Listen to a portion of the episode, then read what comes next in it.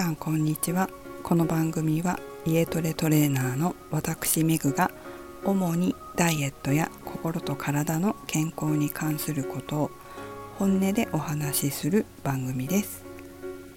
91回目の今日はダイエットで持っていたい一喜一憂しない力をお送りします。ダイエットのために一生懸命努力している方、しっかりと体重体脂肪率、それからお腹周りとかそういったものを測定してきちんと記録している方も多いかなと思います。ですがやってたのに途中でやめてしまったという人もいらっしゃるかもしれません。よくあるのがちょっと体重が増えたことで、諦めてしまう、イライラして焦ってしまう、やめてしまう、よく聞く話です。どうですか皆さんは。そういった経験ありますか？でもよく考えてみてください。私からするとそれは当たり前のことなんです。私なんかはちょっと体が疲れていれば体脂肪率は増えますし、生理前はむくんで1キロ増え、体脂肪率も増えます。 2% ぐらい増えますかね。だけどそんなのは当たり前だと思っています。それから水を飲んだだけでも太るとおっしゃる方がいますが、水を飲んで太るのは皆さんどうでしょうか。それって太るって言えますか？それはただの生理現象です。物理的な問題でもありますよね。お水という重さのあるものが体の中に入れば、それは体重は増えますよね。だって重さが増えますから。もし水を飲んで太るということで困っていらっしゃるのであれば、そもそもダイエットに関する概念が間違っている、もしくは腎臓が悪いなどの病気かもしれません。ダイエットして減らしたいものは脂肪ですよね。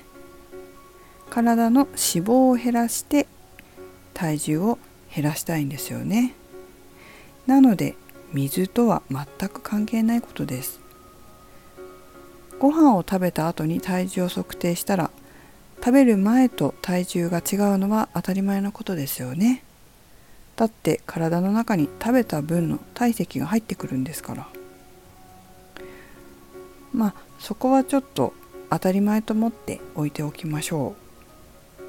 ただですね、そういったことで途中でやめてしまったりする、ダイエットをやめてしまったりするということが問題ですね。こういった毎日の増えたり減ったりというものは本当に誤差の範囲内です。もうちょっととしたことで体重も体脂肪率も変わりますから、一喜一憂してはいけません。そして大切なのは、もちろん毎日の測定と同時に全体も見ることです。私は必ず生徒さんの体重体脂肪率は週間平均を出します。女性の生徒さんは生理があって、またね、排卵前と後で体重体脂肪率変わりますので、月平均を出します。月レベルで減ってれば痩せてってるっていうことですよ。そこはとても大切にしています。それからもう一つ、毎日のちょっとした出来事やストレス、こういったことでダイエットをやめてしまう方も多くいらっしゃいます。そういった方の多くはストレスだったりしたかかった時にイライラしたり落ち込んだり、その感情と食欲を結びつけてしまっている方が多いです。イライラして食べる、太る、もう無理だと諦める、何かちょっと落ち込んだことがあった、解消するために食べる、増える、もうダイエットやめた。これも結構多いことですよ。感情とダイエットは結びつけないようにしましょう。感情とダイエットを切り離して考えます。いつも自分が美しくいることは大切なことです。でもそれは仕事のストレスや悩み事とは全く関係がありません。きれいなこと、痩せること、そこと切り離して考える、そういう力も大切です。痩せることとストレスは関係がない。そこができないといつまでも食に走って、ダイエットを諦めてしまうということになりがちです。非常にもったいないことです。それまでは運動を頑張ったり、筋トレを頑張ったり、そして食事の制限もしっかりしていたり、お菓子を食べるのをやめていたり、甘いものをやめていたりしていたのに、そういった出来事が起こったこと、例えばさっきのね、体重がちょっと増えたとか減ったとか、そういったこととか、あとその目の前のストレス、そういったことがあった時に、今までの頑張りを水の泡にしてしまう。それが非常にもったいないんです。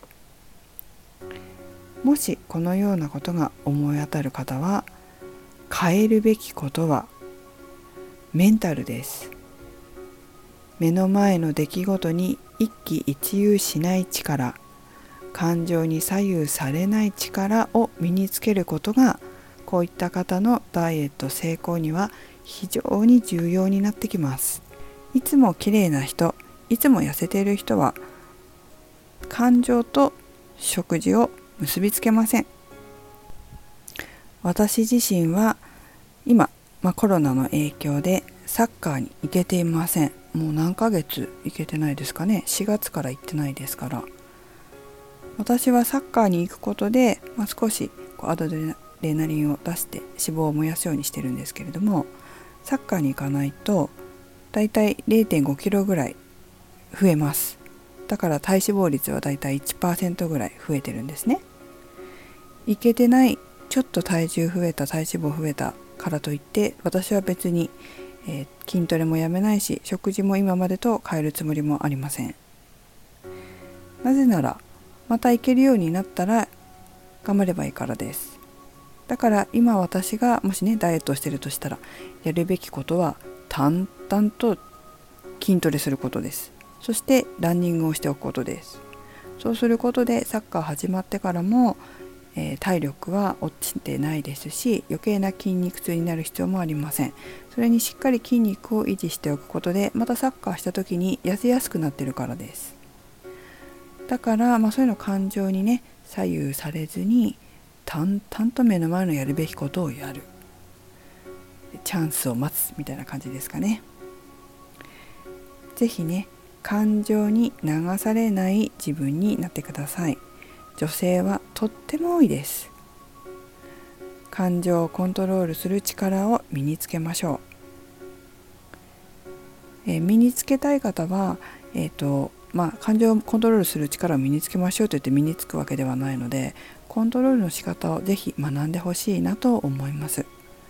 おすすめはやっぱりフラクタル心理学ですね。